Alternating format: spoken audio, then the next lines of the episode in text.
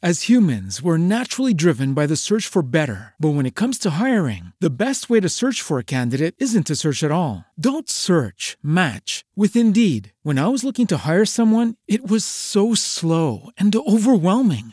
I wish I had used Indeed. If you need to hire, you need Indeed. Indeed is your matching and hiring platform with over 350 million global monthly visitors, according to Indeed data, and a matching engine that helps you find quality candidates fast. Ditch the busy work. Use Indeed for scheduling, screening, and messaging so you can connect with candidates faster. And Indeed doesn't just help you hire faster. 93% of employers agree Indeed delivers the highest quality matches compared to other job sites, according to a recent Indeed survey. And listeners of this show will get a $75 sponsored job credit to get your jobs more visibility at Indeed.com slash podcast. That's Indeed.com slash podcast. Terms and conditions apply. Soy gallego, pero nací en Canarias. Esto supone un conflicto familiar bastante grave. Y me falta una muela. Ahora mismo tengo un agujero, me la tienen que, que poner. Yo soy Manuel Burque y he venido a conversar con Gema Escudero.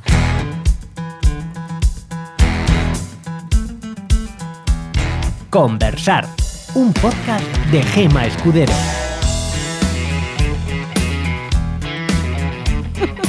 Muchas gracias, muchas gracias por venir.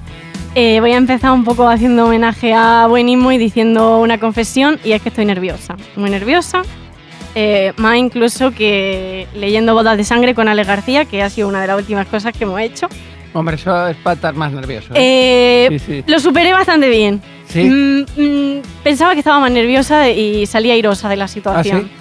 Y Vale, ahora vale. estoy bastante... De, de todas formas, confesiones va de cosas malas sobre ti misma.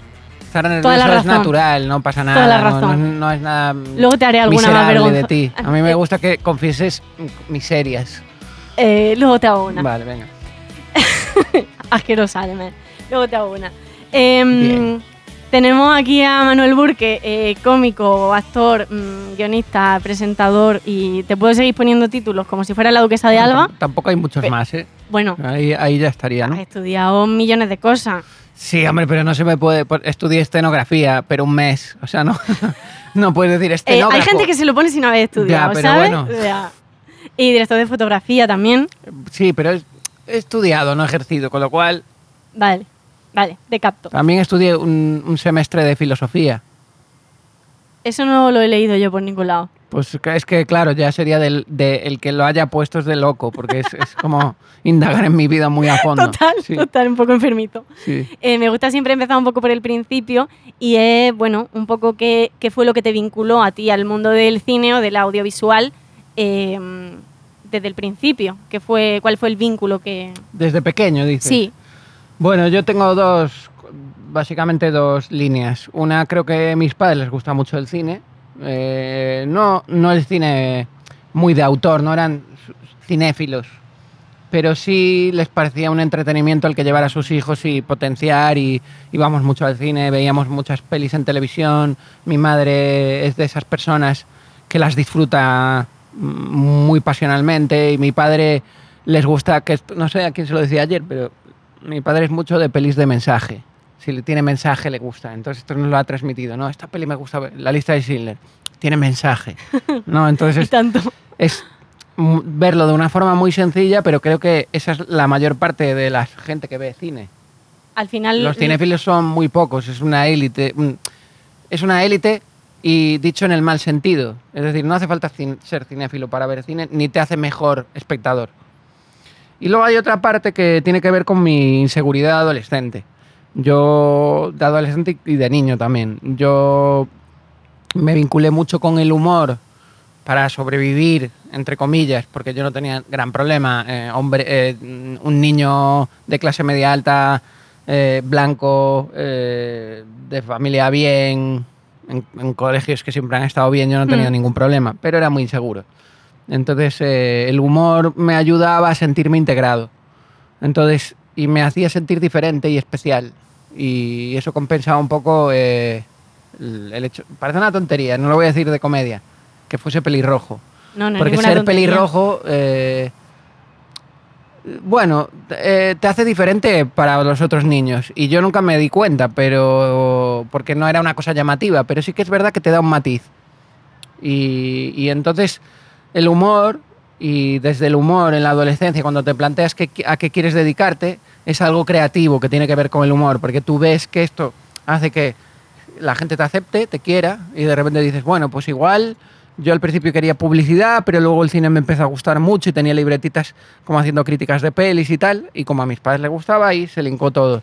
Y entonces dije, quiero estudiar cine Mm, sin saber ni qué era, pero quiero dirigir pelis, esto es lo más. Y, y luego ya a partir de ahí, en una especie de escapismo vital para no exponerme a mí mismo y no sentirme juzgado, que no hubiese un juicio de, eh, del resto de la gente diciendo, no vales para el cine, ¡boom!, fuera. Entonces, ¿qué hice? Estudiar muchas cosas, que es lo que te ha pasado a ti al principio, al decirme de todas las cosas que he hecho. Entonces, como yo tenía miedo a la exposición, pues estudié. Nunca estaba preparado para empezar a dirigir nada. Con lo cual lo que hacía era seguir estudiando y sentir que sabía mucho y que yo en realidad tenía un talento brutal para dedicarme a esto, pero siempre huyendo hacia adelante, nunca exponiéndome eh, frontalmente a esto. Y ya cuando, ya en segundo de... Es que, es que son cosas distintas. Empecé a hacer teatro en la universidad y, es, y el teatro, digamos, como tú tienes, tiene, vuelve a ser huir hacia adelante. Yo todo lo que he hecho yo, todo lo que me he especializado es huir hacia adelante. Es decir, el teatro, como lo tienes que ensayar primero, tú tienes mu- muchas balas, ¿entiendes? No es que eh, sea algo que ya has acabado y esté bien o mal. cerrado, grabado. y- Claro, ya es eh, un corto. Lo has hecho bien o mal. No hay. Que no es así. Luego he aprendido que no es así. Pero cuando tú eres adolescente y quieres dedicarte al cine o posadolescente y piensas en hacer un corto, es ¿y si lo hago mal? Entonces toda, toda la flipada que llevo yo encima de quiero dedicarme al cine y ser director, tal, se caería, se caería el telón. No vales, fuera. Tienes que buscarte otra cosa para que los demás te aprueben. Entonces, ¿qué hacía? Ensayar mucho. Y como si la estrenas y sale mal, la puedes volver a reensayar, pues yo me especialicé en hacer teatro. Y ahí empecé a, entre- a entender a través de... Joder, me estoy, estoy No, no, divagando no. muchísimo, Habla, pero para habla. que lo entendáis, en la carrera el teatro me permitió conectar con la interpretación, que me hacía sentir muy bien de cara al, al- al momento presente y conexión con el espectador, que es muy gratificante. Y encima notaba que esto que había sido yo cómico y que me había ayudado la comedia, hacer el que hacía chistes, el que, el que hacía las tonterías, tenías un público centrado en ti riéndose. Con lo cual es muy gratificante. Esto Ujú. a través de la aprobación, si lo veis. ¿eh? Eh, en realidad es todo muy triste.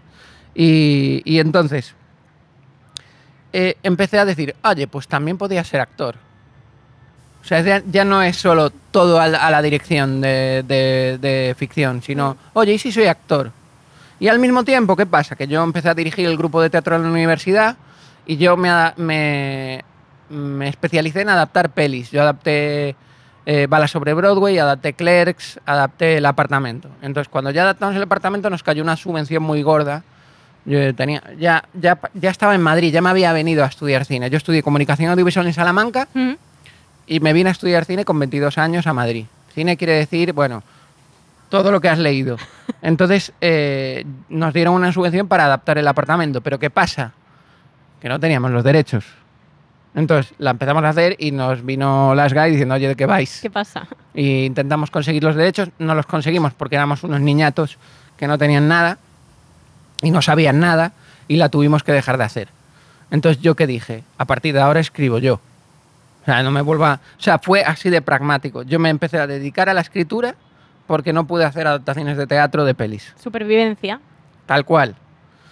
Y en el, en la, ahí escribí como una obra de teatro que digamos que me hizo ver que igual esto se me daba bien, que es el eh, Esperando al ruso, que con 24 años me, me cayó un premio súper gordo a nivel nacional y encima tuvo mucha buena, la dirigí yo, yo no actuaba ni siquiera, pero tuvo buena acogida en Madrid dentro del circuito indie, evidentemente.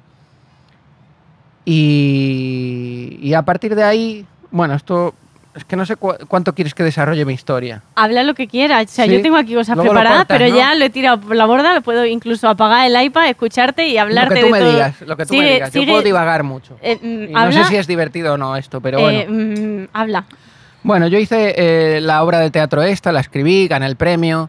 El premio era, eran casi 20.000 pavos, que era una locura tremenda. Y fue la primera vez que yo sentí, oye, me puedo dedicar a esto profesionalmente, porque el año anterior lo ganó este Mallorca. El premio que yo gané, el año anterior lo ganó Mallorca, y Mallorca ya tenía nombre. Y yo decía, hostia, si gana Mallorca un premio, yo puedo escribir. O sea, porque he ganado el mismo premio. Y entonces, ¿qué pasa? Que el teatro es muy ingrato a nivel de producción cuando no tienes pasta. Es muy ingrato. Y, y encima nosotros, la- el premio que gané, había una cláusula que te permitía, eh, te daban como, eh, os lo voy a contar bien, os daban, nos daban 2.400 euros para producir la obra de teatro. Y la llevaríamos por Málaga, que es donde salió el premio. Y, y decíamos, 2.400 euros no da para nada, no la podemos hacer. Pues al año siguiente, con mil problemas que tuvimos con la obra, eh, que teníamos todos que poner de nuestra parte, bueno, sabéis perfectamente a lo que me refiero, mm, me cuentan que había habido un error en las bases y faltaba un cero. No te creo. Y no se pudo arreglar, eran 24.000 euros que, no, que en el año anterior estaban bien puestos y en mi año no. ¿Qué? Y yo dirigiendo una obra de teatro, eh, básicamente con el esfuerzo eh, de todos, poniendo mm, básicamente su trabajo gratis para hacer esta obra, todos chavales, todos mm, con ilusión, algunos se caían porque no aguantaban más, porque es esa época en la que lo haces eh, a través de, de, básicamente, de un sacrificio que exige aguante y resistencia, y muchos no aguantan. Ahora lo veo horrible todo, porque podríamos haber sido mucho más eficaces con los ensayos, bueno, Sí, bueno, pero, pero, era un poco también esta huida hacia adelante que te he contado, de muchos ensayos, muchos, muchos, que no paremos de ensayar porque así en algún momento estará bien, ¿no? Y, y eso fue un golpe tan fuerte que yo no- le cogí manía al teatro y dejé el teatro. Lo de- dejé de escribir teatro. Es decir, pudiendo haber dicho, ostras, me puedo labrar una carrera como dramaturgo. No quise más teatro. te Y olvidaste otra del vez. premio. Me olvidé del premio y de todo. Me parecía muy duro. Era como lo y que te había dado la validez Sí. para seguir haciéndolo. Muy cansado. Dije, yo es que creo que de esto no se puede vivir. Yo, de hecho, lo vi así. O sea, en algún momento estos ensayos hay que pagarlos, de dónde se saca el dinero, cuánto dinero se paga por ensayos.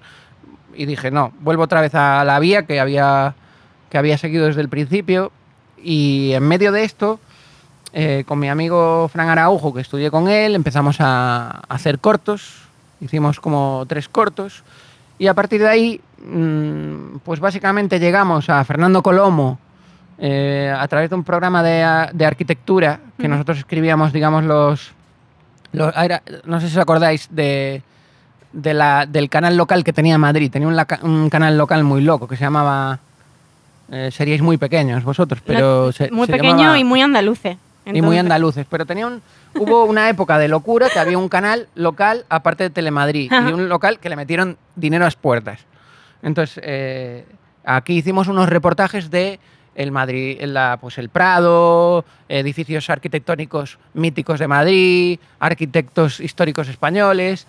Y, y entonces cada uno pues escribía su capítulo y lo dirigía. ¿no? Y a partir de ahí esto lo producía la productora de Fernando Colomo, que es arqu- arquitecto, y él entró en contacto con nosotros. Colomo tiene una cosa muy guay, que es siempre estar en contacto con gente joven, y nos propuso, eh, empezamos a trabajar como un proyecto que nunca salió, que fueron dos días de hablar con él, eh, y él quería probar con nosotros, no salió, pero vio que éramos creativos, que nos defendíamos como creativos y como guionistas.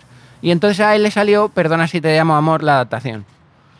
Y entramos a trabajar con él, nos la propuso, la hacemos los tres, vamos a Pachas y yo luego la dirijo y ya está. Y ese fue la entrada, digamos, a lo que es Telecinco Cinema y al mundo de la ficción. Ujú. Luego yo, en paralelo, seguía haciendo medio sketches, ya no lo consideraba teatro, era más comedia. Hacía sketches con mi amiga Eva Redondo, que ahora es dramaturga, Ujú. importante. Y, y luego ya yo me metí, en paralelo a todo esto que os estoy contando, a hacer monólogos yo. Stand-up, que ya, ya ves, ¿eh? de ganar el premio de dramaturgia que había ganado Mayorga, a, bueno, me voy yo con un micro a, a un teatro sin tener ni idea de hacer monólogos, porque me gustan, los veo y me hacen gracia. Los, me gustaba el stand-up americano y el inglés. Me resulta súper curioso que huyas de lo que quieres hacer, que no, como que no te atrevas, y, y sin embargo pruebes tantas cosas. Sí, sí, que además es como que eres súper valiente, pero ahí hay un pozo de Sí, cobardía Total, total. que, que me llama muchísimo la atención. Es porque cuando tú apuestas todo al rojo, es el rojo el que te da miedo. El resto de cosas no, porque no las consideras importantes. Ya, Entonces, ¿a mí qué más me daba fracasar con mi monólogo? Si yo lo que quería es ser director de cine.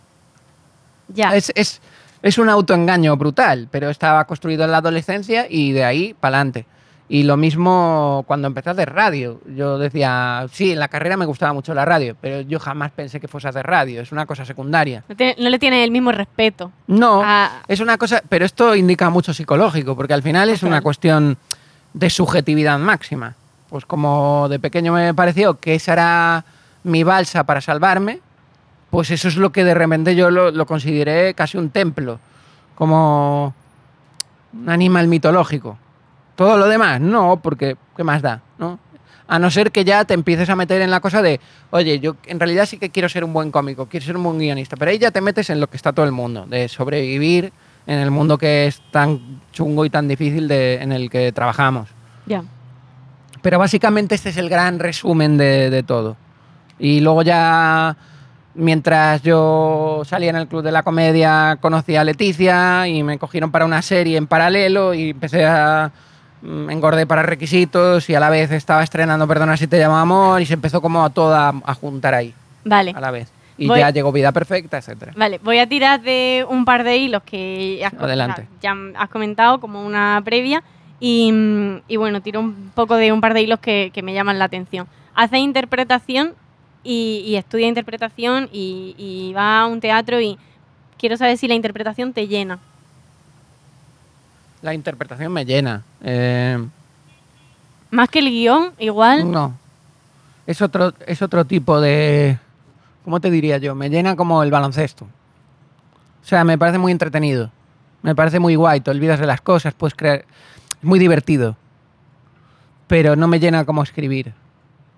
O sea, es otra. Es. es ¿Cómo te diría? Es que le dedico el mayor tiempo de mi vida a escribir. O sea, hablo del 70%, tiempo de, del 70 de mi tiempo total lo dedico quizás a escribir y a pensar historias. Con lo cual, tampoco actúo tanto. No, Ujú. no- no- no tengo tanto trabajo de actor. Tengo, pero no tanto. Entonces, cuando lo tengo me divierto, es guay, ganas pasta y, y aprendes cosas, pero no es, no es mi meta, no es lo que me llena más. Esto Ujú. hay que ser honesto. Ahora me divierte muchísimo. Vale. Comentabas que hiciste monólogo, hubo una época que hiciste sketch e incluso en el Club de la Comedia puede ser que haya hecho alguno. Sí, hice como tres o cuatro, sí. Eh, ¿Cómo fue el, el escribirte tú algo para ti, mm, más cercano a ti, que supongo cualquier encargo que te hagan o cualquier guion que puedas escribir para una peri, em, y luego vomitarlo ahí delante de gente esperando que se rían? Pues fue un infierno. Esta es la realidad. Yo recuerdo de, ah, me gusta eh, Ricky Gervais, ¿no? Qué monólogos tan graciosos. Voy a hacer un monólogo. Y entonces recuerdo de, las cosas van a, esto también es para todos los oyentes, eh, hay que arriesgar. hay que arriesgar aunque salga mal y hay que pegársela. Esto es parte del aprendizaje. Entonces yo recuerdo que yo estaba haciendo sketches en la escalera de Jacob, me encontré con el programador y le dije, oye, tengo un monólogo. Era sobre estas fechas, en, en julio. ¿Mm? Y me dice, vale, tengo a partir del 15 de agosto eh, o a partir del 3 de agosto, eran dos semanas lo que tenía yo de margen. Sitio en la escalera los domingos. Y dime algo. Y yo y, me, y él me, medio me apretó y yo le dije que sí y me, y me comprometí a hacer el monólogo. Entonces llegué a casa y digo, ¿y ahora cómo hago un monólogo yo? Una cosa es decir, oh, cómo molan los monólogos. Y otra es escribir tu monólogo. No para hacer 10 minutos en una sala donde hay más cómicos No, no, para una hora para ti. una hora de un espectáculo con cartel. Y yo, joder, pues, pues habrá que escribir, ¿no? Y entonces me puse a escribir, todo muy inconexo, como grandes ideas sin pulir, porque encima de nuevo te sale la ansiedad de no lo estoy haciendo bien. Y entonces yo recuerdo, para que veáis, que no lo ensayé entero nunca. O sea, fui sin tener un monólogo ensayado. O sea, fui, lo me recuerdo de dos tandas haciendo un descanso porque me cansaba. Entonces no, no cronometraba bien, se me escapaba el cronómetro. O sea, era una cosa como de, va, mira, yo luego allí en el, en el escenario ya veré. Vaya kamikaze, ¿eh? O sea, esto no lo haría ahora. Y, y recuerdo que la primera vez que lo hice vinieron como 15 personas, una cosa como muy, muy triste. Y, y lo hice sin micro. Me pareció como más... ¿Para qué voy yo? El micro me parece de flipado de, de tele, ¿sabes? Y fue tristísimo. O sea, fue una cosa... Duró una hora y 45. Pero bueno, pero bueno. Una hora... a- eh, quiero que imaginéis, una hora y 45 minutos de fracaso. Visto desde tu punto de vista. O no, sea, visto de... Vale, se rieron igual alguna vez, pero eh, había partes enteras de no entender ni lo que estaba diciendo. Y yo muy nervioso, porque encima no tenía tablas para yo exponerme lo que tú me has preguntado, de voy a hablar de mí, con lo cual me expongo, ya no soy actor. no hay un no personaje, por- estoy no hay-. Exacto. Con lo cual yo siendo muy consciente del fracaso mientras lo hacía. Pero ¿qué pasó? Que eso me obligó a decir, vale, no puede durar una hora y 45, voy a dejarlo en una hora. Entonces quité la mitad y luego dije, voy a intentar perfeccionar los bloques porque eh, hay muchos que han fracasado. Entonces al día siguiente ya duró una hora y cuarto, no una hora, una hora y cuarto. Y ya conseguí encajar algunas. Y dije, vale, ya entiendo cómo va funcionando esto. Yo lo aprendí al revés. La gente lo que hace es 10 minutos y luego va ampliando. Yo lo que hice es, hago dos horas y luego selecciono. ¿Entiendes? Muy loco esto. Y, Y- seguiste sin ensayar. Esa hora y cuarto no la ensayaste. Que me- ¿Sabes qué pasa? Que el ensayar te hace sentir que puedes fallar. Vuelve a ser huir hacia adelante. Entonces yo que decía, ya, ya veré, ya veré. Si no lo hago, no ha sonado". fracaso. Y luego hay una cosa que te pasa en el monólogo, o por lo menos que a mí me pasa, que siempre he intentado saber cómo conseguir esa sensación a la hora de escribir, que es el pánico a fallar. Es decir, hay una cosa en el, en el escenario que es vida o muerte. Entonces, si no eres gracioso, a mí me, me pasaba, yo soltaba mi texto, no conseguía ser gracioso, y me venía en el pánico una línea mucho más graciosa de las que yo había escrito. En el pánico por la supervivencia de decir, hostia, no se están riendo, y encontraba una frase y la decía. Y decía, hostia, yo quiero esta sensación, porque aquí sí que soy ingenioso, no escribiendo en casa así aburrido, Ya. porque a mí me parece un coñazo escribir Ya. chistes. Ya. Un coñazo. Lo detesto. y, y entonces, eh, a partir de ahí, a base de sufrir, al mes ya tenía un monólogo de una hora en el que más o menos funcionaban las cosas. Y estabas cómodo. Y estaba cómodo. Y ya cogí el micro. Y el micro sentí que era como tener una pistola. Y entonces, eh, yo esto lo manejo. Pero ese mes fue un infierno total. Yo no sé cómo seguí. O sea, porque yo decía, pero ¿para qué me he metido aquí? Pero era agosto, había poca gente. No estás, no te debías al éxito, con lo cual es, mira, Probar. mucha gente me ponía malas notas. Yo, era una cosa como terrible, porque claro, con razón. Y, y luego era muy bestia yo. Claro, yo ahora ves buenismo bien, pero ves como a- a- año 2010 más o menos empiezo a hacer el monólogo diciendo quiero ser como Ricky Gervais, que es el que me hace reír, o como padre de familia. A mí que me hace reír, padre de familia y Ricky Gervais. Pues voy a ser un bruto. Claro, era una locura lo bruto que llegaba a ser. Y hasta el punto que yo decía, pero ¿por qué se enfada la gente? Yo decía, pero si yo lo hago por hacer reír. Y entonces tenía la escalera, eh, la- no sé si habéis estado en la Sí, escalera de sí. pero tiene, ¿sabéis dónde están? Los camerinos, Sí, sí, que es como. Una, como una habitación que está al lado de las- del pasillo de salida, que es lo más cruel que puedes hacerle a alguien.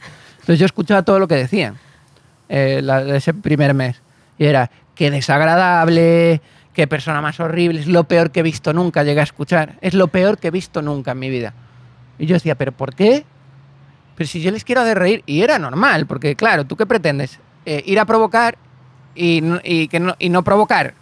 Bueno, encima la gente no me conocía, no había Claro. un contexto. Yo en Buenismo Bien, ya teniendo un contexto, yo puedo ir a provocar, ya sabes quién soy. Habrá gente que se moleste, pero en general ya sabes quién soy.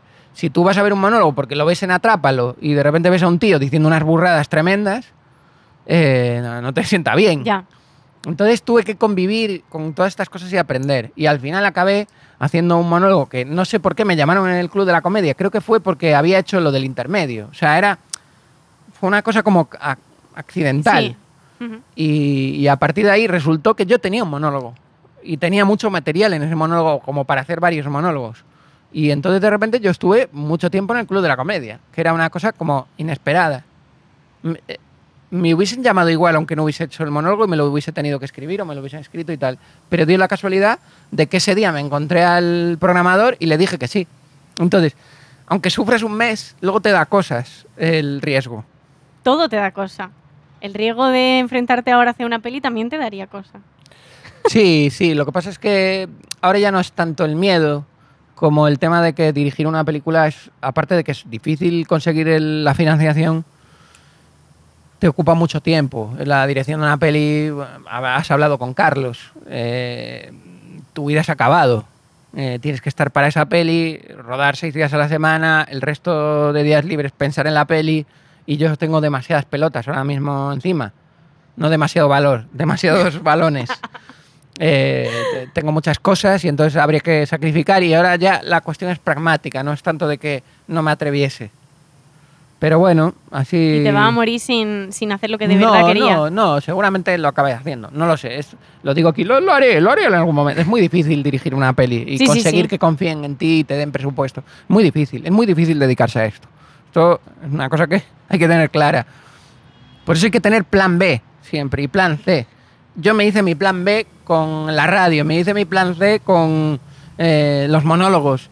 Y Con si cositas arriesgadas también, ¿eh? ¿Eh? Con cositas arriesgadas también. Sí, Tus sí, planes B un poco... Sí, eran arriesgados, pero quiero decirte, lo, la, la gran fábula de todo esto, la gran moraleja, es que si os fijáis, yo me dediqué a esto para intentar eh, que me aprobasen los demás, que me quisiesen, recibir el cariño de los demás. No es un sitio por donde empezar a dedicarse a algo. Entonces, si hubiese depositado todo en esta profesión, inventándome una especie de sueño que no era real, me hubiese equivocado. Ya. Y si se me hubiese dado mal, que podía perfectamente dárseme mal, hubiese sido eh, un drama. Por eso es mejor no creerse los sueños. Yo esto lo digo, no lo digo de forma cínica, lo digo de forma pragmática. Tú quieres hacer algo, pero puede ser que no tengas ni la suerte, porque hay que tener mucha suerte, hay que estar en el momento adecuado y hay que tener talento, que también es suerte porque no depende de ti. Y si no sale, ¿qué? Porque los sueños son como tan asfixiantes eh, y nos han enseñado, de, además, de la cultura yanqui y de la cultura occidental, que si quieres puedes y si crees mucho en ello puedes. Y no es verdad. Mentira. Entonces es mejor decir, a mí me gustaría hacer mucho esto, pero igual no me sale. Entonces voy a pensar muchas cosas más por si acaso eh, tener un salvavidas. Es difícil, ¿eh? Por- yo estoy un poco en, en la otra onda de yo quiero ser actriz y es como que durante mucho tiempo he puesto toda mi energía en eso, en, intesa- en intentar ser la mejor y al final no soy la mejor, no lo voy a ser porque hay millones de personas e influyen muchísimos factores y es como que ahora estoy intentando abrir la mente a otras cosas, a otros campos e, uy, e intentando, mm, pues eso, ser un poco más objetiva con, con la situación de puede que trabaje como actriz, pero voy a hacer el podcast, voy a mm, locutar tal, voy a hacer cual y voy a intentar mm, buscarme la vida y sobrevivir de, de otras cosas. Pero para mí ha sido muy complicado. El, el- el no sitio totalmente 50 opuesto. No tiene 50 años. Que te estás diciendo, no, yo durante mucho tiempo, ¿cu- ¿cuánta, cuántos años? 28, pero Joder, pero ese ya es el momento. bueno, pero eh, eh, es tan agotada, o sea, a lo mejor soy una exagerada, una dramática, mm, No, no, no. es- pero es tan cansado eh, dedicarte a tope. O sea, cinco años que llevo aquí en Madrid, seis que he acabado la carrera, y es tan. mm, o sea, me agota mentalmente la situación de eh, tener que trabajar de 100 cosas que no me motivan, llegar a casa y tener su- la suficiente motivación como para seguir estudiando esto, eh, viendo cómo vamos a sacar la subvención de no sé qué, eh, haciendo una videollamada con ella para. O sea, eh, me, agota mentalmente. Entonces, ha sido como ahora el abrir campo y quizás estoy mejor en esa situación ahora, mentalmente, pero, pero no sé, muy, muy inestable. Te quería preguntar también por eso, que es una cosa que me gusta hablar con vosotros, sobre la inestabilidad, que ahora no sé si, la- mm, me imagino que no la tiene, sobre todo la económica, pero la mental eh, es brutal, porque ahora ya estás en activo y, bueno, pero considero que eh, tú a mí no, pero yo a ti sí, te conozco, considero que te conozco un poco más o te intuyo tu personalidad y creo que nos parecemos bastante. Destructivo, con miedo al fracaso constante. Eh, no sé, te lo acabo de decir. la frustra- bueno, Llevo ya, pero media hora diciendo yo ya vengo con el discurso preparado. Eh, la- el, el látigo ahí todo el rato, el, mm, el síndrome del impostor un poco. mm, Y entonces eh, te quería preguntar, ¿cómo, lleva, ¿cómo has llevado tú los momentos esos de inestabilidad? Yo no soy un ejemplo para nada. Porque yo tengo mucha suerte y mi familia me ha apoyado muchísimo. Y soy, de, de- insisto, soy familia eh, clase media alta, he tenido suerte, me han pagado todos los estudios que he querido. No soy un ejemplo de... Bueno, económica no, pero mental. O sea, inestabilidad de un día estoy muy arriba y otro día siento que he Claro, fracasado pero la porque no me sale no sé qué. condiciona todo. Condiciona mucho, sí, pero Si tú de repente te tienes por herencia 10.000 euros al mes, pues intentas ser actriz Hombre, de otra manera. se vive mejor, sí. Claro. Más Entonces, tranquila. por eso yo te digo que mi inestabilidad es. Yo la llevo bien porque también he tenido. O sea, la he llevado mal, pero es todo muy relativo porque yo estaba muy cubierto. Ya, Entonces, yo he tenido mucha suerte, no soy un ejemplo para nada. Mm, De hecho, he tenido suerte como hombre y como blanco. ¿Entiendes? He tenido como todo. sí, ya, nada más nacer, eh, nacemos con. Ya, esa de entrada. Y, y de seguir, pues la de clase social. Pues sí, pues yo he tenido muchísima suerte. Entonces no, no, no es justo que yo ponga, me, te diga cómo hacer las cosas, porque de base es tramposo. Ya, Entonces yo he tenido, es eso, he tenido suerte. También he tenido suerte de, mi padre me lo dice siempre, encima has tenido suerte de hacer lo que te gusta y que se te dé bien.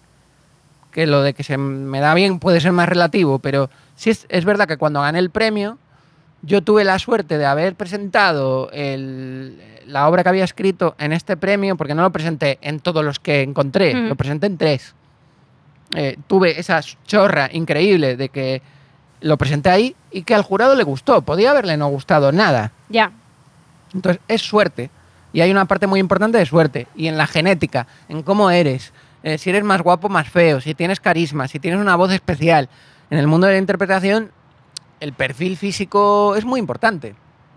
Y no quiere decir ser guapo o no. Quiere decir, decir que entres en, en lo que de repente en el canon cultural puede ser expresivo. ya. O puede ser gracioso, o puede ser... Entonces, no depende de ti. Es que es, es muy po- en muy poca medida depende de ti. Y luego me hace gracia porque no conozco economistas que su sueño sea ser economista desde pequeños y es si no lo logro, Ya, eh, siento... Esto está muy relacionado con el mundo de la imagen y del, del éxito y de la aprobación, que os estoy contando, que os lo cuento yo aquí de una forma personal, como si solo me pasase a mí, pero que yo siento que está muy relacionado con mucha gente que he conocido en esta pro- profesión. ya. Y de repente los que se dedican de una forma más accidental o un poco más por ganarse la vida o sin tanto sueño, lo llevan mucho mejor. Ya, es una profesión muy vocacional al final. Influye. Sí, ¿O pues no? que la vocación es una mentira también. Bueno, vocacional. Bueno, no, o sí. No, es una mentira. Una vocación que es que a un niño le gustan los animales No, hombre, y de no, repente que tú, ser que, tú, que tú te dediques a lo que quieres dedicarte de verdad. Que, Pero que- que eso haya- de qué depende, de tu entorno y de cómo No, has vivido. de claro, claro. Es sí. otra vez accidental. Es que parece que es un alguien te vino del cielo y te dijo, "Esta es tu vocación." ¡Pum! No, no, no, no, no. En ese sentido, no. Claro, entonces quiero decirte que, que creo que hay que relativizarlo todo y sé que es muy difícil porque al final estás ya metido en el meollo y es y ahora cómo vuelvo atrás. Yo simplemente creo que hay que analizar la razón por la que te dedicas o se dedica la gente a esto e intentar decir, vale, ¿y si le quito importancia? ¿Y si me pongo en el peor lugar, que es que no sale? Yo esto te lo digo y me muero de miedo, ¿eh? De, y si ahora me, me Ya. dicen, no, te vas a una granja y, o te vas a, digo una granja sin desmerecer las granjas, ¿eh? Te vas a, a- yo qué sé, es que estoy buscando algo que no sea artístico, pero imagínate, se te da bien eh, la radio, vas a ser reportero y yo me muero porque yo he puesto demasiado en esto. Pero es un error porque tampoco es tan grave. Si tu vida es solo el pilar de la profesión, tenés, hay un problema. Yo lo tengo. Entonces, creo que, eh, creo que hay que desmitificar los sueños y desmitificar todas estas cosas porque nos hacen daño. Yo veo desde dónde nace todo lo mío y es muy erróneo. Yo preferiría haber sido un niño feliz. ¿Entiendes? Y sin embargo nos encontramos, yo me he encontrado con reflexiones súper locas que indican lo perverso y tóxico que es esto, diciendo, joder, como guionista no tengo nada que contar porque mi vida ha, estado, ha sido muy feliz. Ojalá haber sufrido un poco más para obtener algo que contar. O sea, llegas a ese punto de locura, de absurdo, porque te has, eh, te has puesto la zanahoria ahí y piensas que tu felicidad está en la zanahoria, que prefieres haber sido infeliz para poder conseguir la zanahoria que supuestamente te hará feliz. Es muy fuerte, ¿eh? Es loco esto. Mucho, muy loco. Entonces, todo esto, evidentemente, no lo pienso mucho, pero se te pasa a veces las ideas cuando dices, claro, estoy haciendo una serie de lo que sea, ¿no? ¿Por qué no he vivido más esto para contarlo, ¿no? Y creo que es todo un absurdo. Entonces también tenemos que quitarnos importancia y tal. Ahora, os animo mucho a... Normalmente salimos súper motivadas. eh, No, yo, yo lo, que, lo que os animo es que salgáis a hacerlo, a esforzaros a y a intentarlo. Pero intentarlo significa que puede no salir. Claro, pero claro, sí, yo creo que lo tenemos bastante asumido. Va, va implícito en el, en el intento, imagino. Me han hecho como, como un gesto de te voy a rebanar el cuello. Ahora te lo rebanarán. Eh, bueno, cambio un poco y mm, a lo mejor, o sea, a lo mejor no, te lo han preguntado millones de veces, pero creo que un poco un antes y un después en tu carrera el conocer a Leticia Dolera. Entonces, eh, cuéntame un poco cómo te influye ella y, cómo empieza vuestra trayectoria juntos, por qué y un poco... Bueno, yo, te- he tenido dos cosas que, me, que han sido muy importantes en general y siempre siento, siento que llegan tarde, ¿no? Porque esto es algo, pero ves, vuelve a ser otra vez el diseño de tu carrera, ¿no? Digo, ¿por qué no la conocía antes? Eh, pero bueno, tuvo que ser así, si no, no lo hubiese conocido. Eh, son dos cosas, Leticia y Radio Gaga. Son dos cosas que me han influido muchísimo en mi manera de ver la profesión. Entonces, Leticia la conocí porque yo era el gracioso de vídeos de comedia que, eh, eh, que, era, que hacía la web Papanatos y yo era como el, el loco de que hacía, bueno, vídeos, sketches y yo era el, siempre el personaje del loco y hacía mucha gracia por lo que sea. Yo no sé dónde se me ha quedado esa gracia. Pero hacía gracia y entonces el director de, eh, de la webserie Bloguera en Construcción, que es donde conocí a Leticia, Sí. Leticia escribió la webserie, la quería dirigir, pero como la iba a interpretar decidieron como coger a un director que es eh, Borja Santolaya, que ahora está dirigiendo, em, ¿cómo se llama esta serie de A3 Player, A3 Media Player? Lumelia. Lumelia. Es como creador y director de Lumelia. Y, y él eh, me conocía de estos sketches. Entonces le hice mucha gracia y me llamó para protagonizar con Leticia la serie, sin casting ni nada. Y entonces eh, yo recuerdo la primera vez que llegué a la lectura de guion, que llegué una hora tarde. Claro, no sé si sabéis cómo es Leticia, pero eh, llegar una hora tarde es estar muerto. Entonces, eh, de entrada no fue una buena conexión, porque ya enseguida es, vaya tardón, que irresponsable, bueno, todo lo que me merecía. Y... Pero bueno, eh, enseguida vimos que teníamos química actuando juntos, que nos reíamos, nos lo pasábamos bien y fue a través de Bloguera en Construcción que empezamos a relacionarnos creativamente porque teníamos que hacer el trabajo del guion los dos juntos y, y encima yo aportaba mucho. Eh, Leti no, sa- no sabía tanto que yo me dedicase al guion, lo fue descubriendo, pero yo aportaba mucho, improvisaba mucho y juntos improvisábamos mucho y funcionaba bien. Y entonces eh, llegó el momento de hacer requisitos y eh, ella hizo un, como un mega casting y nadie Mm. le convencía, nadie le convencía, nadie le convencía. Y entonces ella decía, yo con quien tengo feeling es con Burke, pero Burke no tiene sobrepeso, con lo cual, ¿qué hacemos? Y es cuando me dijeron, oye, ¿a ti te, te harías eh, un personaje pero te, engordando? Y yo le dije que sí inmediatamente, me parecía tan loco que había que decir que sí. Esto es como el tío que te encuentra por la calle, el programador de la escalera de Jacob, le tienes que decir que sí. Y ahí es donde empezamos a hacer requisitos. No son para mí. No, no, ni esto es para mí. Obviamente. Obviamente. Sonríe funciona. El poder está en ti. Vivir feliz. ¿Y qué es la felicidad? Pues no lo sé. Bueno, por lo menos estás flaca. El peso no da la felicidad. La típica respuesta de flaca. Tú no sabes lo que es estar siempre a dieta. Tarta de zanahoria con extra de nata por aquí. Un café. ¿Me puedes traer sacarina a mí? Sí, claro. Para compensarte. No lo coges. En requisitos, de nuevo, yo hice una labor muy de, de ping-pong y de, de pared cuando estaba montando la peli sobre la propia peli y, y pronto ella me pidió guiones míos para ver qué tal escribía. Y entonces se dio cuenta de que yo, evidentemente, era profesional del guion Y es cuando cu- le surge Vida Perfecta, me dice quiero escribirla contigo. Y, y a partir de ahí nos pusimos a saco a escribir Vida Perfecta y es donde, donde estamos. ¿Pero cómo? ¿Cómo? Pues como se hacen los niños. En la fiesta de Paula, en el castillo hinchable. ¿Qué pasa en el castillo hinchable? Nada, nada, que Gary y yo estuvimos saltando. Pero Mary, ¿tú no te diste cuenta de que Gary es un poquito... O sea, quiero decir, es un poquito... Se dice persona con discapacidad. ¿Qué es una persona con discapacidad? Pues ya lo sabes, mi vida. Es Gary que le cuesta más hacer algunas cosas. Yo soy una persona con discapacidad. Tú no, mi vida. ¿Tú por qué? Porque me cuesta mucho leer. Y tú también eres una persona con discapacidad porque te cuesta mucho hacer huevos fritos. me digas. Sí, ¿Pero tú qué quieres hacer, cariño? Yo, yo quiero... Yo quiero ser madre. Y... Y est- estoy embarazada, ¿no? Pues ya está. Quiero ser madre y estoy embarazada. Es perfecto, en teoría. Tanto en Vida Perfecta como en Operación Camarón, ya no solo hablando de Leticia, sino de ti como guionista, eh, hay una cosa que me parece súper difícil de conseguir ese equilibrio y es entre lo que le interesa a la gente ver y que no se pierda el hilo de lo que tú quieres contar.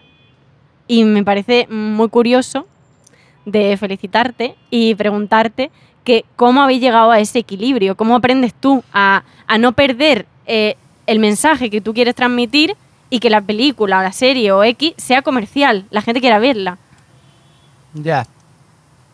Es que me parece muy complicado, no es cine de autor, eh, algo comercial, algo que interesa, una historia mm, bastante... Bueno, Vida Perfecta es diferente. Sí, Vida es distinto, Operación Camarón es otra cosa, no sí. tiene nada que ver. Eh, y, y no es fácil escribir Operación Camarón, ¿eh? pero creo que es eh, la sencillez de lo que quieres contar. Es decir, el, el mensaje de Operación Camarón es no es muy complejo. Entonces es, eh, si te dejas llevar, eh, descubres cosas que antes no tenías, ¿no? Es un poco así de fácil. es, Ujú. de- deja de pensar y déjate llevar más por el corazón. Y descubrirás que la gente a la que, sobre la que tienes prejuicios no es como parece. Y te aportarán algo. Mm. Entonces, eso es muy fácil. Con, sobre eso es fácil escribir. Tú luego haces una estructura en la que tienes que entretener y divertir al espectador, vas haciendo a un personaje en una escalada eh, hacia un objetivo lleno de conflictos y poco a poco le vas haciendo cambiar y, em- y confrontándole al problema que tenía al principio y por el que se ha metido en todo esto. Entonces, si eso lo haces sencillo, caminas por un sitio sencillo y entonces puedes hacer gags, puedes llegar al espectador de una forma en la que no se dé cuenta que le estás metiendo ese mensaje sencillo. Si haces vida perfecta, tienes que romperte la cabeza con una pared. Claro, sí, pero igualmente está conseguido, lo que te digo. Sí, Hay pero un super mensaje de la leche, es una historia preciosa y al público le interesa. sí, pero No tiene nada que ver. no, porque Pero- no es una historia que, que, que puedas someter a una trama, ¿entiendes? Con un inicio, un nudo y un desenlace claro. Ya. Es una historia que va más de personajes perdidos. Y aunque parezca muy ordenado, eh, ordenarlo Es complejo. es súper complejo, porque son muchas fichas, muchas emociones, muchos pensamientos y hay que ir reduciéndolo, hay que hacer un trabajo también de simplificación y, y de acercamiento a la realidad. Y es más compleja de escribir, simplemente. Le tienes que dedicar más tiempo. No quiere decir que sea para mí más o menos válido, ¿eh? No, no. pero creo que es más difícil. O para mí es más difícil. Igual hay personas que Operación Camarón les parece muy difícil de escribir. A mí me parece muy grato porque es muy matemático todo. Vas pensando y vas construyendo, es muy grato escribir. O Toy, eh, Toy Story 3, joder, ayer estuve igual. Eh, Tadeo Jones 3, que la he escrito yo también, eh, que la estrenarán el año que viene.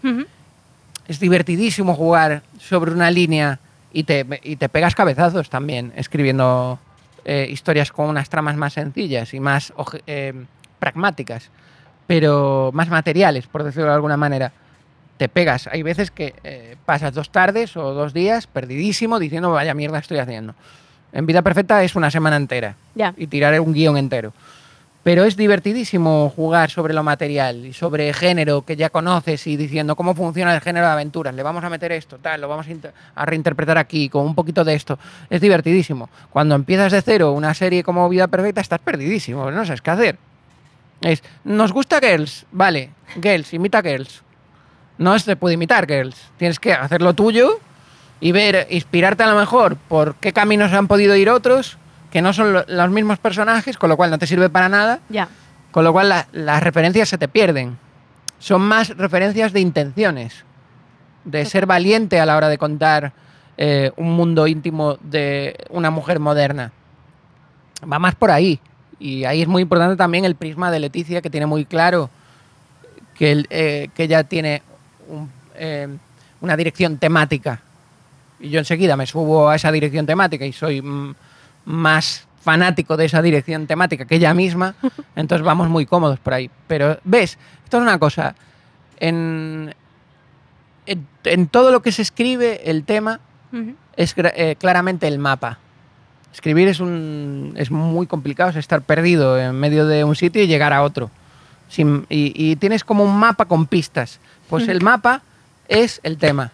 Eso es lo que te orienta por el camino. Entonces, el tema de Vida Perfecta es más complejo y el tema de Operación Camarón es más sencillo. Es más general. Esta es la gran diferencia. No voy a decir nada porque con ese ejemplo ha quedado todo clarísimo, Sí. me ha encantado.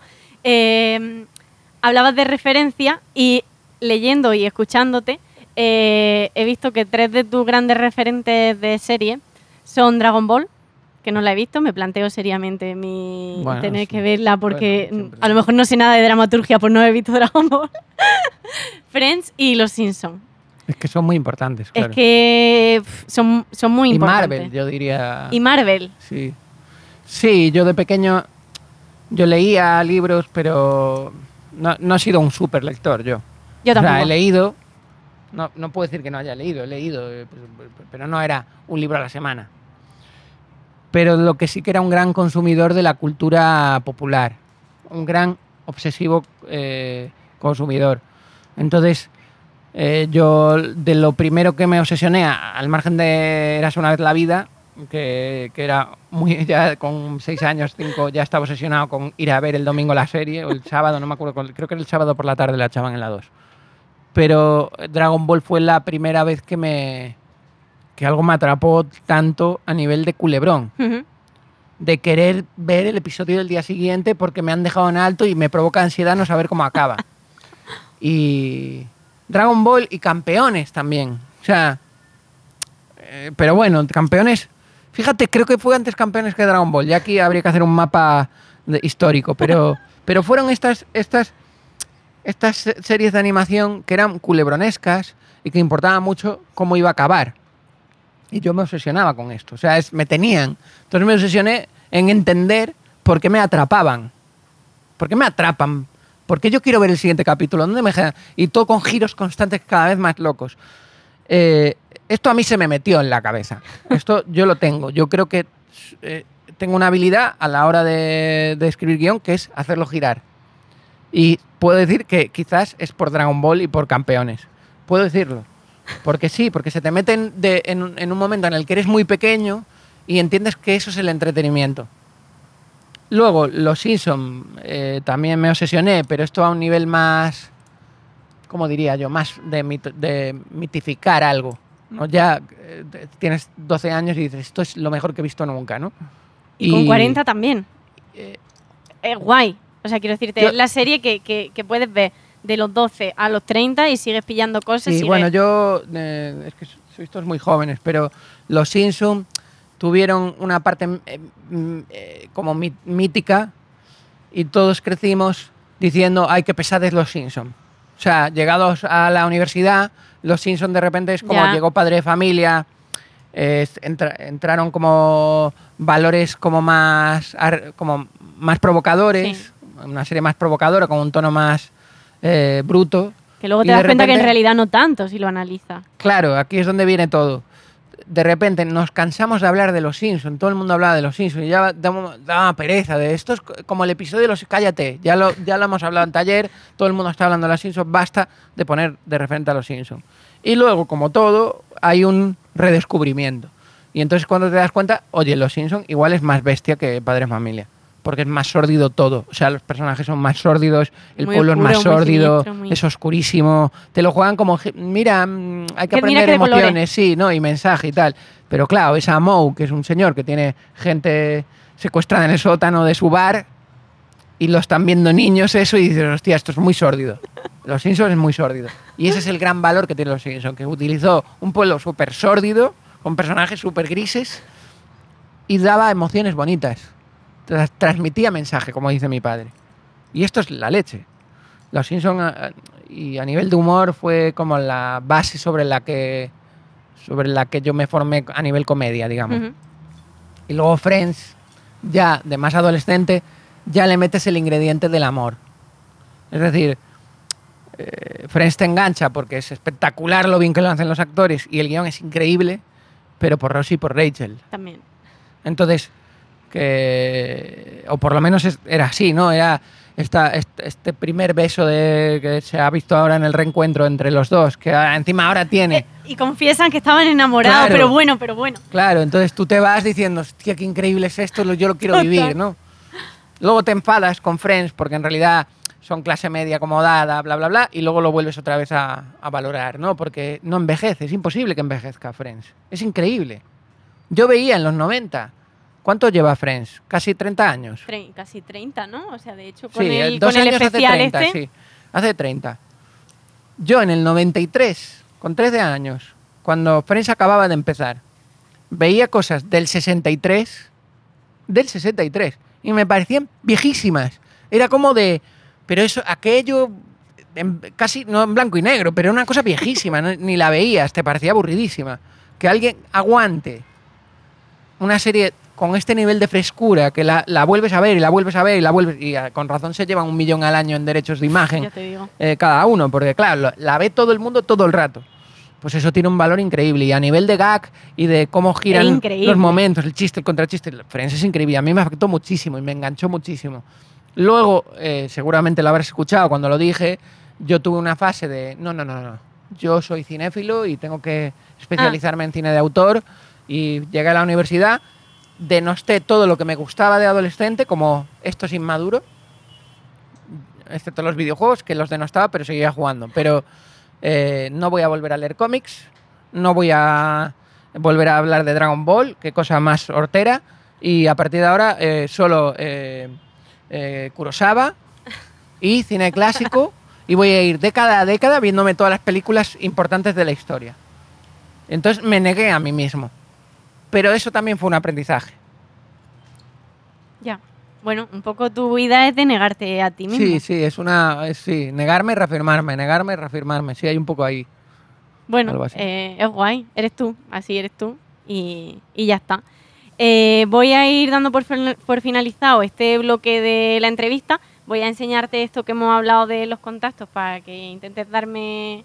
Bueno, que si no esta, eh, quien sea, ¿sabes? O sea, que es que no se lo quiero ni enseñar porque ya sabemos los dos. Hombre, Lo que claro, voy- ¿sabes lo que pues me- no se lo enseñamos.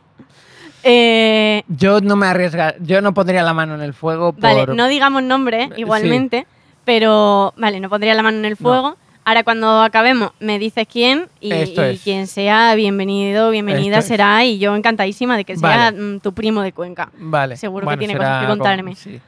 Bueno, mi Eh, primo de Cuenca, que igual es la leche. Pues por eso, seguro que tiene cosas que contarme, bienvenido igual.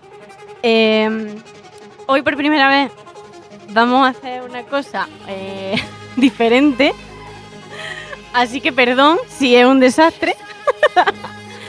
y, y es que se va a venir, eh, hay una persona, aquí, hay una tercera persona aquí con nosotros, que esto no pasa nunca, eh, en calidad de amiga, de hermana prácticamente y de fan loca tuya. Ah, sí. Eh, fan de póster, fan. Ojo, ¿Tienes fan- un póster? ¿Hay alguien con un póster mío en la habitación? Sería increíble. Eh, está aquí Elena Santo. Hola. Hola, ¿qué tal? Qué fuerte, muy fuerte. Es tu momento. Es mi momento. ¿Va a haber una mini entrevista? Eh, no. No, es, es una cosa un poco más informal. Son Ah, cuatro, vale, vale. cuatro cositas rápidas. Venga, venga. Vamos a empezar con confesiones. Ahora de ver. Bien, bien. En mi caso, no es algo miserable, pero sí, sí es algo muy vergonzoso. Bueno, puede servir. Puede servir. Sí. Vale. Pero tiene- Pero tiene que dar mucha vergüenza. Bueno, a mí me dio mucha vergüenza. Para poner. ¿Qué? Fue vergonzoso. Fue vergonzoso. Para ponerte un poco en contexto, yo Emocionante. soy una persona eh, que intenta siempre estar muy digna, mantener la compostura, no llamar demasiado la atención, Vale, vale, discreta. muy madura, etcétera. Eh, pues un día estábamos en la Plaza del Cascorro con Gema Escudero, con nuestra amiga Lidia Aranda también. Y antes de que pasara Miguel Maldonado y saltaran las dos como locas a gritar, ¡Ah! que ya eso, mm, guay de vergüenza, primero pasó una persona con sombrero, con barba, Claro, pelirroja. yo, yo había quedado con Miguel, ¿no? ¿O qué? No lo sé, no lo Ah, sé. pues, ah. Pasaste momentos diferentes. Y yo lloré. ¿Lloraste? Lágrimas. Pero vamos a ver, ¿pero por qué? Lágrimas. De y estaba llorando y yo, ¿pero por qué estoy llorando? ¿Pero qué, pero qué pasa? ¿Pero qué me pasa? Pero no podía parar. Y no tienes un póster. O sea, lloras y no No, tienes un póster. pero porque tengo 31 años. Que si tuviera menos lo tendría, yo te lo digo. Eh, los pósters no tienen edad, amiga. Claro, marcado. Bueno. Pero yo no sé si hay pósters míos. Eso es lo primero. Ah, lo hacemos, claro. Nos gustaría que tú contaras alguna confesión también hoy. Una confesión. Sí, pero bueno, te puede tocar a ti y que él vaya pensando. Vale. Pero ¿y estás bien? vale, vale. Bueno, tengo que decirte que esta mañana estaba bastante, bastante citada, nerviosa, pero ahora mm, mantiene bastante bien la compostura. Estás bien, ¿no? Vale, vale. Mi confesión, eh, un poco en relación a lo de antes, al nervio, eh, yo mm, siempre he tenido problemas de caca. Sí. Eh, siempre, eh, cuando me he puesto nerviosa, mucha caca, diarrea. Eso, eh, eso hay que mirárselo, ¿eh? Ya, O sea, estoy te en lo- ello, estoy en sí, ello. Sí. bueno, no te cuento. Igual mi- es una intolerancia algo. Eh, yo soy celíaca, Ah, pero, eh, o sea, iba, eh, bueno, mi vida de repente. Eh, bueno, se lo cuento luego cortamos. Eh, yo soy celíaca y, y, y cuando me pongo nerviosa, bueno, un poquito, un poquito suelta. y pero yo creo que eso probaste. Y esta mañana he recuperado mi diarrea de nervio. No, no aplaudimos. Ha sido por tu culpa, por lo nerviosa que me has puesto, Ah, tú- porque me ha hecho tenerte. O sea, que yo, eh, fan Burke, pero es que, claro, a su lado. No, ya sé que tú eres fan- más de Maldonado, por lo que parece. No tan. O sea, te lo contagió, ¿no? Te contagió la diarrea. Es que te tengo en un pedestal, ahora mismo eres Dios. Pero igual hay un virus que os habéis pegado. ¿no? El Bur- burquitis. burquitis, sí, el burquitis. Bueno, el virus Bueno. del, del Eras una vez la vida, el virus era pelirrojo. Siempre me pareció ¿Era como una falta de respeto brutal, sí. Ah, no recuerdo. ¿Os acordáis, no? Yo no. Sí. Bueno, ¿tienes alguna confesión que hacernos? Confesión. ¿Alguna que se te haya quedado ahí en el tintero, que no te hayas atrevido? O que sea mentira. Yo Tengo una, pero la quiero reservar para el primer buenísimo de la Vaya, temporada pero- que viene. Sería tan bonito. Una exclusiva. No, Qué porque- generoso. Que O sea, llora cuando te ve. No, no, tengo que reservarlo como oro, es los, las confesiones. Porque además son verdad todas. Entonces, eh, no sé, qué confesión. Tampoco vamos a Ya presionar. está, no, si no se No, la de, no, la de la muela ya os la he contado. la muela, Pero claro, eso no es culpa mía, ¿no? No. Que, a ver, ¿qué, ¿qué podría haber pasado estos días? Déjame pensar. Es que claro, hay que pensarlas. Hay que pensarlas antes. Claro. Porque ninguna es mentira ni verdad media. Suelen ser todas de verdad. Suelen ser. Suelen. Alguna que me calle algo al final, por si acaso. Claro, claro, igual me cayó cosas peores, claro, Claro. claro, pero la- el punto de partida casi siempre es verdad. Pero aparte creo que la gente en general es imperfecta. Hombre, Entonces, eh, nosotros que estamos ahí, "Mm, buenísimo, bien, mira Radio Gaga, uy, uy, qué buenas personas, tal, es que me da rabia a mí. Y hay un momento de decir, oye, mira, las buenas personas son las que hacen el programa y con la gente con la que hablamos. Nosotros que, vamos a ser buenas personas, por escuchar, eso no, no es- no es ser buena persona. Entonces, hago un esfuerzo por ponerme en la mierda, porque eh, yo podría ser, bueno, depende de... Bueno, no estoy muy de acuerdo, si puedo opinar. Adelante, adelante, debate, Quiero la decir, tertulia. al final, y, y luego enlazamos con lo que venía, eh, al final, er- mm, tanto Quique Peinado como tú, como Enar, da igual. Soy un perfil de personas que estáis en medios con un reconocimiento muy grande, que decidís eh, dar visibilidad a cosas que Sí. no beneficia mucho a, grandes empresas normalmente, ni quiero decir. Sí, sí, esa, esa parte, pero no la invalida que en, eh, en privado No, luego a lo no, mejor pero que, seamos pero unos que ratas. tampoco, Claro. que tampoco hay que quitarse mérito, quiero decir, no, no, no, al no, final. no, no, no. Y sois comprometidos Pero yo lo que no quiero es que nos vayan a pillar, ¿entiendes? Ah, Es decir, claro, Es, oye, perdona, ya lo digo yo, no, mm, tengo mucha mierda. No Vale, invalida vale, que el programa quiera eh, hablar de cosas que molan mucho. Y de justicia y demás. Ahora, yo no soy la persona más justa, eso está clarísimo. Pero ni yo ni nadie. Ah, claro. Y aunque me venga aquí eh, eh, Alexandra Ocasio Cortez a, a decirme, oye, mira, te voy a confesar una cosa, pues a veces soy un poquito egoísta y, y mira, bueno, no quiero posicionarla en ningún sitio, pero imagínate que te dice, yo no soy lo que digo ser, o yo no soy tan coherente con mis ideas. Me da igual, estás defendiendo las ideas, es lo que importa. Total. Tú no eres lo importante, son tus ideas. Entonces, igual a ella hay que protegerla más, porque enseguida te pillan, te quieren pillar las incoherencias y invalidar tu discurso. Y yo lo que creo es que hay que acostumbrarse que el discurso no necesita tener modelos. Ya está, esto es por lo que hago las confesiones. ¿Alguna pregunta más? Es que yo más que preguntas tendría como piropos todo el rato. Ah, vale, Vale. ade- adelante, no te cortes. Tanto en Radio Gaga como en Buenismo me parece que el, el tema del trabajo en equipo está muy, muy puesto en valor, aunque no se diga mm, habitualmente, no porque somos un equipazo, no porque... Joder, pero tiene lugar eh, pues la sección de Javi Valera. Bueno, para empezar, el buenismo diario, que me parece una pasada. Para seguir, que Javi Valera tenga su sección cuando puede ir, que Gema esté ahí, que es de me parece tan guay. Y, y me parece que lo decís sin decirlo. Y bueno, pues quería saber tu opinión, si lo haces conscientemente, si es una cosa de que de repente tienes la suerte de que te rodeas de gente que tienes como esa especie de, de Pues, imán, o eh, si lo bueno, buscas. por ponerme, mira, una confesión súper narcisista.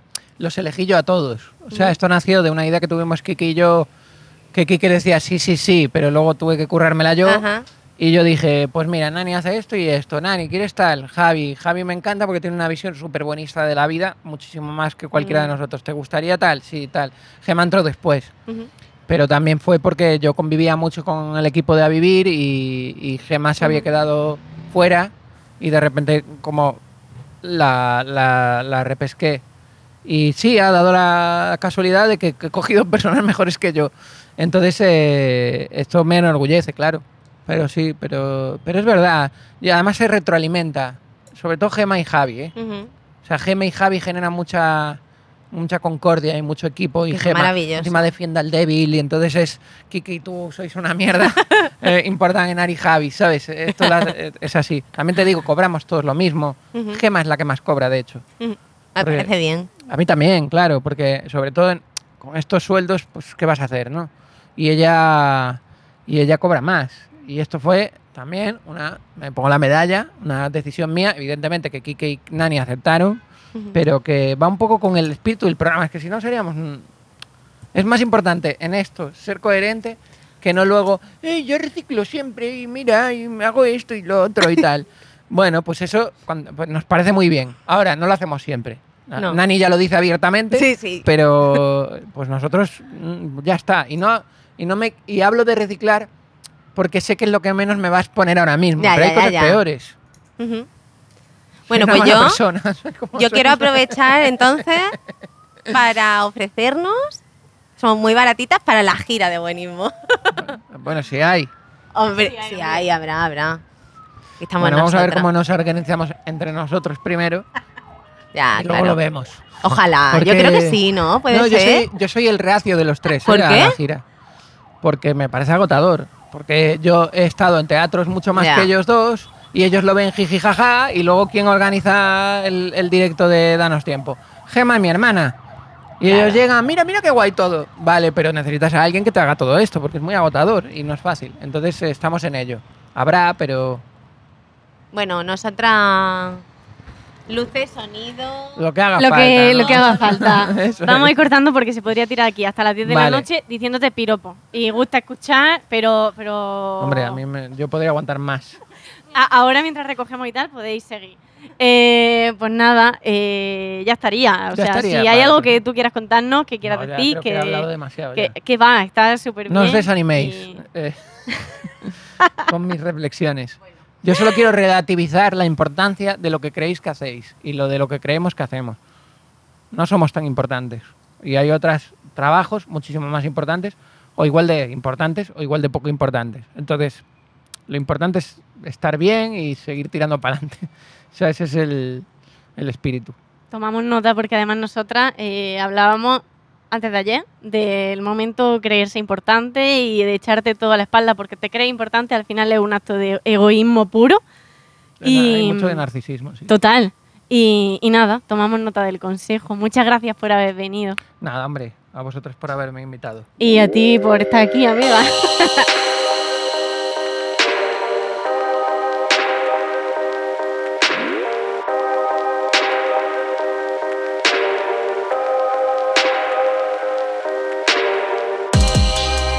Gracias, Burke, porque eres ejemplo de humildad, perseverancia y generosidad. Gracias por recordarnos que hay que ser valientes y arriesgar, que tener miedo al fracaso es humano y que incluso el talento es suerte porque no depende de ti. Gracias también a Cele Díaz y Edu Munilla de Universo Media por producir este podcast, y a Pedro Cerezo y Cristina Bravo, que se encargan de capturar en imágenes la esencia del programa para que luego tú te puedas hacer una idea de lo que vivimos grabando. Podéis ver su trabajo en su Instagram o en su web cristinadepedro.com. Gracias también al espacio Universe del Hotel Oliyu de Atocha, que desde el principio ha apostado por conversar y nos cede sus instalaciones ayudándonos a hacer posible esta idea. Y gracias a ti, que decides darle al play en Spotify, Podimo, Apple Podcast, Google Podcast, Evox, gemaescudero.com o donde sea que escuches podcast. Te recuerdo que puedes compartir, mencionarme o contarme qué te ha parecido en mi Instagram, Gema Escudero. Te espero en el siguiente. Conversar, un podcast de Gema Escudero producido por Universo Media.